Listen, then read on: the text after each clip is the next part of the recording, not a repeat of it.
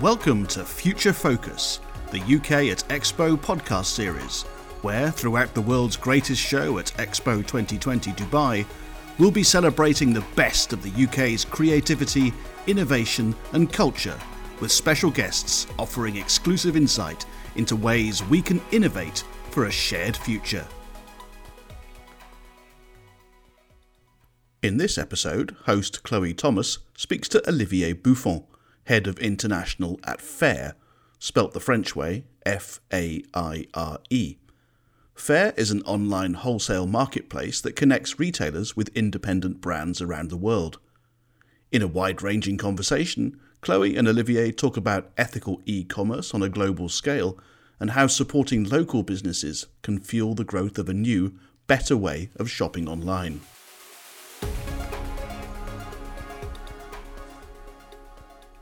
Thank you for tuning in. You are listening to the Future Focus UK at Expo podcast with me, Chloe Thomas, host of the award winning e commerce master plan podcast. Today, we're joined by Olivier Buffon, head of international at Faire, the online wholesale marketplace. Welcome, Olivier. Thank you. You've had a fascinating career working at some amazing consumer focused brands. So, what led you to switch to the world of wholesale with Faire? Well, um, as a child, I grew up in Paris with my three sisters. Actually, we were you know really lucky because we were in a neighborhood that was full of life. It was really a nice place to live, thanks to all the local shops uh, that we had around us. A lot of small independent boutiques uh, run by people that we knew really well. And so early on, I kind of realized how important local retail was to bring life to a, to a community. Later on in my life, I was also exposed to lots of small brands and small makers, mostly because uh, my wife is an illustrator and a designer, and a lot of our close friends have also started their own brands. And so there again, I've seen kind of firsthand, you know, how important it is to help uh, those independent brands gain traction and distribution. Um, and so when I first learned about Faire, uh, I got very excited and uh, feel very lucky now to have joined. It's only been a few months. But you're thoroughly enjoying working on the wholesale side of things. Absolutely. It's been really great so far. And uh, I couldn't be happier to be part of that team, but also that community. And you mentioned um, that you know the, the importance of small local retailers to community, um, and that that kind of small independent retailer they're one of the core groups that you work with at Faire. So, how have you how have you seen your platform benefit them? Faire is um, is really part of this wave of businesses that have built tools and data to support the empowerment of all of those uh, smaller independent players. You know, in other words, I think we've been using technology to level the playing field and to help independent businesses compete with big chains and with big retailers. So how do we do that? The first thing that is key is that we, with Always Faire, we, we offer them global distribution. So if you are a brand, through Faire, you'll have access to hundreds of thousands of independent retailers around the world. And if you're a retailer, you get access to a unique selection of products and brands that would have been very hard to find otherwise. The second thing is that we offer a lot of unique terms to brands and retailers. So, you know, as an example, if you're a retailer, uh, we give you free returns and that's quite essential because that, that eliminates the whole risk around inventory that allows retailers to try new products. And if they are not happy with them, if they don't sell as they wanted them to sell, they can return them for free. We also give uh, you know, credit terms so that retailers can pay after 30 or 60 or more days after having received the goods. And I think the third thing is that we, we help uh, independent businesses with a lot of logistical and regulatory solutions, specifically in Europe, where, as you know, regulation can be a bit complex and where cross-border trade has become a bit more challenging in the context of Brexit. Um, we've been trying to help small retailers as much as we could uh, with things like special shipping rates that we negotiate with carriers uh, so that retailers and brands can ship with Faire. Uh, we also give free duties so that borders are no longer an issue really for small brands and retailers. And the last thing is that for brands, uh, through the platform, they get access to a lot of tools uh, for their sales, for their marketing, for their analytics. And so um, it's a way for them to just grow their business and to professionalize it and hopefully focus on what they like doing most, is creating products. I love how your platform is helping both that uh, independent retailer audience, you know, in terms of giving them exciting new stock to pick from and those amazing terms for getting it into the store, but also helping the the creators of the products in the first place. So let's let's dive a bit more into those creators because I think you know the a lot of the traditional routes to market for someone who's a designer who's an illustrator have been quite um, time consuming and connect you know needing to have the right connections and the right know the right people. And it feels to me like Faire is making it a lot more of a an, an open sea of opportunity i suppose for those creators. Is that something you'd agree with? Yes that's absolutely right. Um, for brands, um, I think it's been a bit of a game changer. Again, on one hand, it helped them open their distribution around the world um, to shops that would have been very, very hard to reach otherwise. It's also a way for them to save a lot of time, given that typically they would have tried to do that physically or through trade shows. And so this way they can do it in a more digital way from their workshops or from their home. And lastly, a lot of new tools and uh, new analytics that are difficult to get access to as an, as, as an independent brand otherwise. You mentioned trade fairs there, and I suspect those listening who are either product creators or retailers will be very familiar with events like Autumn Fair, Spring Spring Fair, and the like. You know those huge, huge shows which are often in historically have been make or break for businesses in terms of finding the right product or in terms of finding the right people to sell the product to.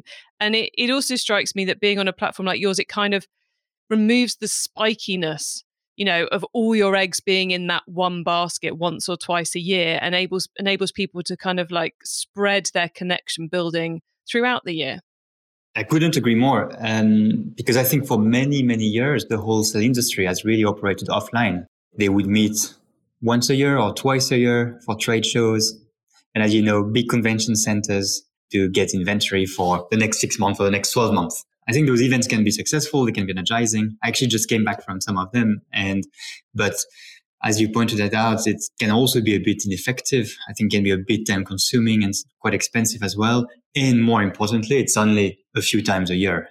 So it does imply a lot of spikiness in your business.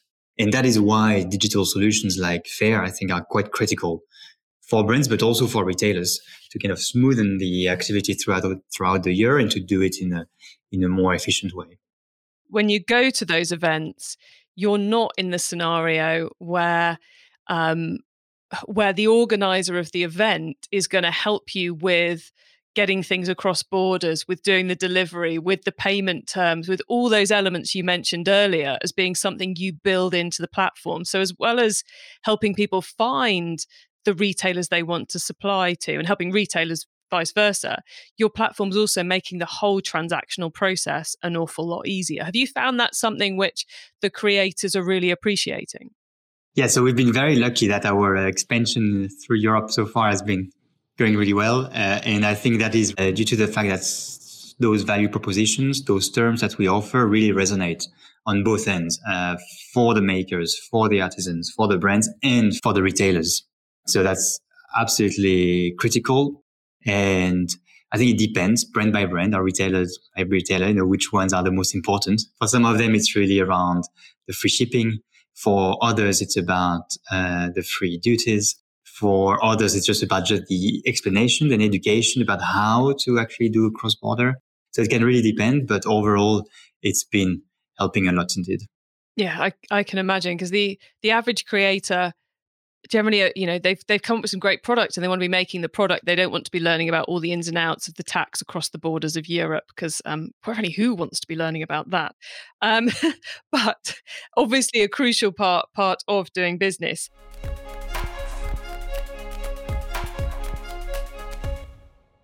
One of the things olivier we've seen over the last 18 months, which we can't ignore when we're talking about the retail industry, is the pandemic.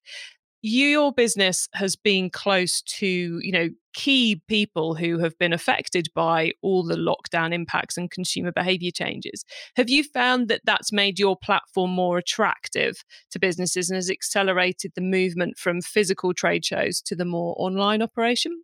Yeah, I think so. I think to, to your point, these past 18 months, two years, obviously have been really, really hard for the, for the whole world, but specifically for this community.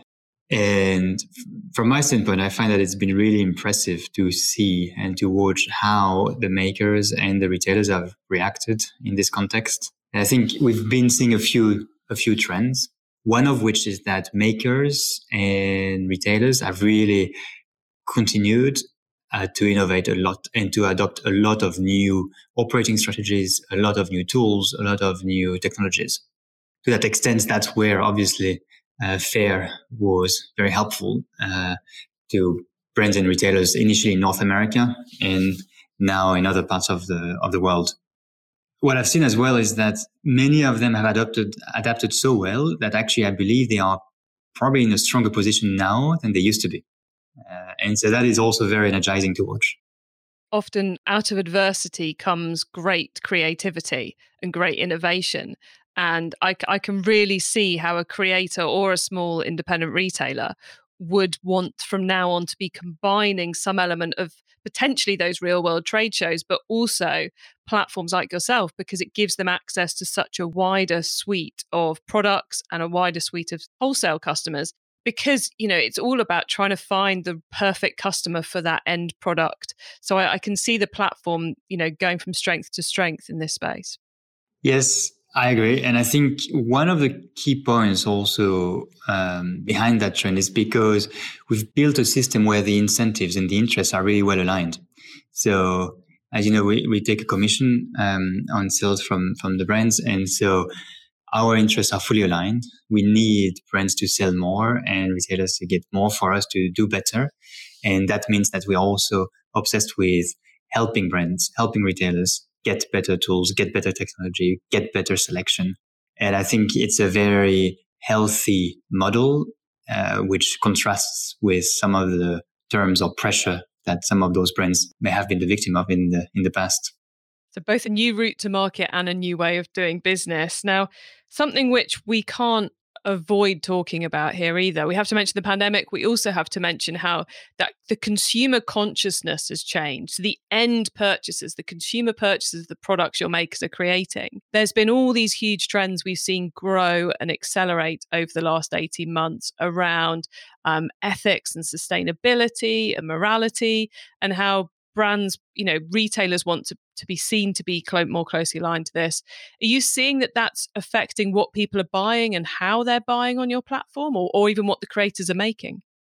Absolutely, on both ends. We've seen a lot of behavioral changes uh, over the past two years. Uh, we've tried to adapt, and definitely the brands and retailers have adapted. You know, as an example, um, we have introduced uh, new filters and new values, which we think resonate even more with consumers nowadays. You know, values and tags around quality made, sustainability, around artisan goods. Some of the most used filters in the past month have been eco-friendly, handmade, as well as not on Amazon. and and um, we just ran a virtual trade show um, uh, called Faire Summer Market, and two of the most popular tags at that virtual fair were women owned and handmade. So there again, we're really seeing it happen. And to your point, we've also seen brands adapt in terms of products that they would uh, design and distribute. Uh, we've definitely seen a lot of new products, obviously around masks, as you can imagine, and um, kits to do art at home and things like that. I think the other trend that we've seen is that just the shopping local, supporting independent retailers has just become stronger and stronger. That was probably already ongoing, but it has just accelerated.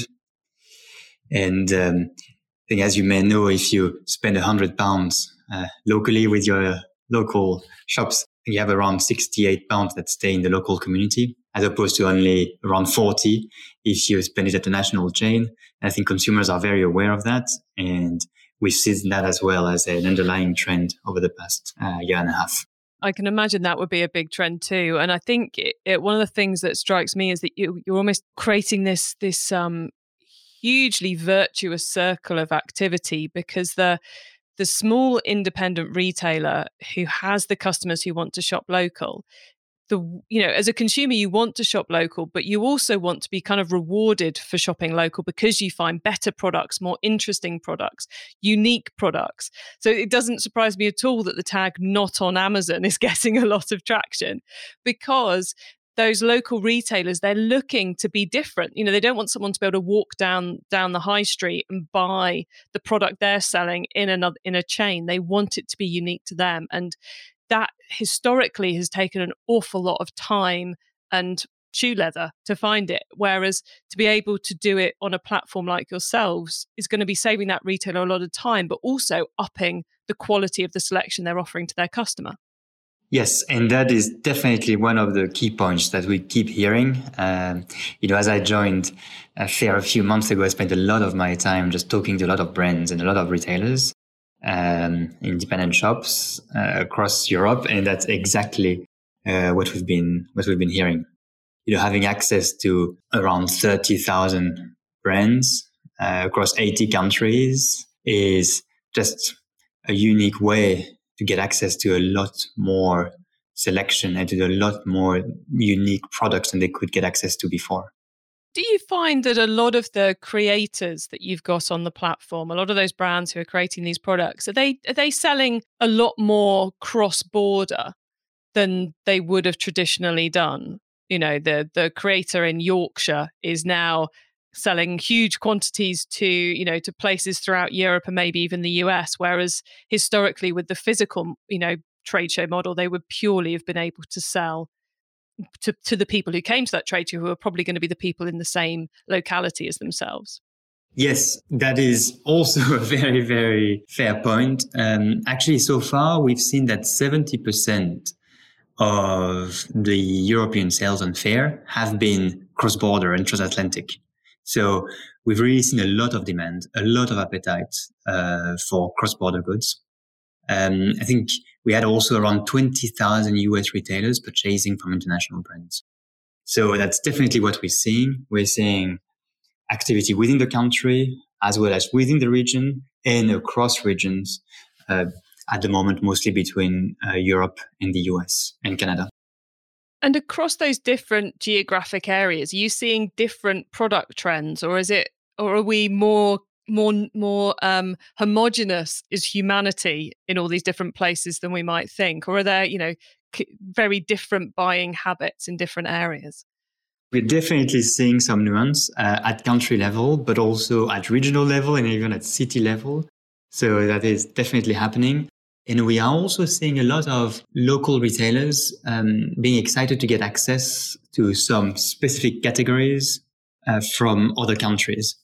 Uh, if I take an example, I've talked to a few um, French retailers who are very excited about finding products for dogs, cats, pets in, in general from the US, uh, where they find that there is a lot of great brands doing amazing products. And so that is definitely also one of the trends that is happening that I was not expecting to see on the platform. Uh, but we're seeing a lot of that I just kind of want to go and get hold of your data set and just spend a couple of days looking at it because it sounds absolutely fascinating what you're able to see happening in there.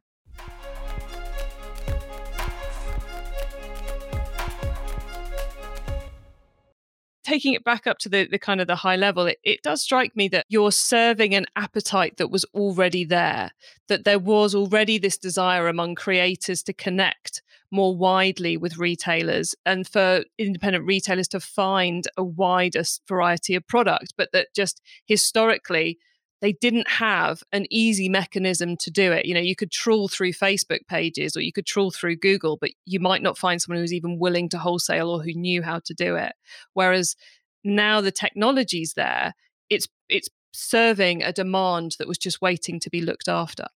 Yes, uh, that is the case we are very lucky indeed that there is this underlying need and underlying trend. And that is why the European expansion went really well from the get go. Uh, we got very strong adoption from the early days exactly for that reason, just because there is a need. It's interesting to see that that space of wholesale, specifically for independent brands and retailers, had been largely ignored by technology uh, until just a few years ago. And we had already seen that appetite in North America. And that is why we were confident and uh, impatient to bring that technology to, to, to other parts of the world. You mentioned there that um, that Faire's fairly recently expanded from just being in the US to this this European expansion, which is clearly going very well. But what was the the reasoning behind doing that for the business? The mission of Faire was always to empower entrepreneurs and specifically brands and retailers all around the world. So it was always the goal to at some point expand beyond North America. So there was no surprise uh, that we we started this expansion. Uh, but it took a bit of time. We spent around four years focused on North America, refining the value propositions, understanding really what resonated the most uh, with brands, with retailers, what was going to add most value to them. And then the plan was to expand to Europe in 2020. And we put those growth plans on hold uh, when the pandemic began. But as we saw that brands and retailers starting, started recovering quite quickly and started reopening throughout Europe, that's when we decided to put back those uh, plans on the on the table, and uh, that's how we started the expansion initially with the UK and then with the uh, rest of Europe uh, over the past few months. Olivier, I wish you and everyone at Faire all the luck in the world. I'm not sure you're going to need it, but all the luck in the world to expand ever further because clearly both the creator and the small independent retailer are benefiting a huge amount from what you're doing. So thank you for sparing the time to join us on this podcast episode. Thank you so much for having me. For anyone listening who wants to know more about buying or selling via Faire or to get in contact with you, where should they go? How can they do that? You can find us on web on faire.com. Uh, we also have a mobile app which is live in most countries. These are probably the most efficient ways. And then you can follow Faire on social media uh, or just reach out to us with the, all the contact forms on the website. Excellent. Thank you, Olivier. And for everyone um, listening, that's Faire spelt dot com. That's where you'll find it. And I think it's it's so excellent to see technology enabling creators to take their products to another level whilst also satisfying that phenomenal demand amongst independent retailers to have that new interesting different product from any everyone else. If you'd like to know more about my e-commerce focus podcast then just head to chloelink.com forward slash ff that's short for future focus.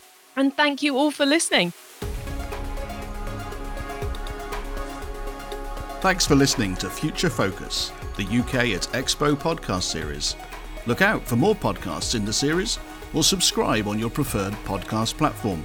And if you want to stay up to date with all things UK Pavilion, links to our social media channels can be found in the episode description.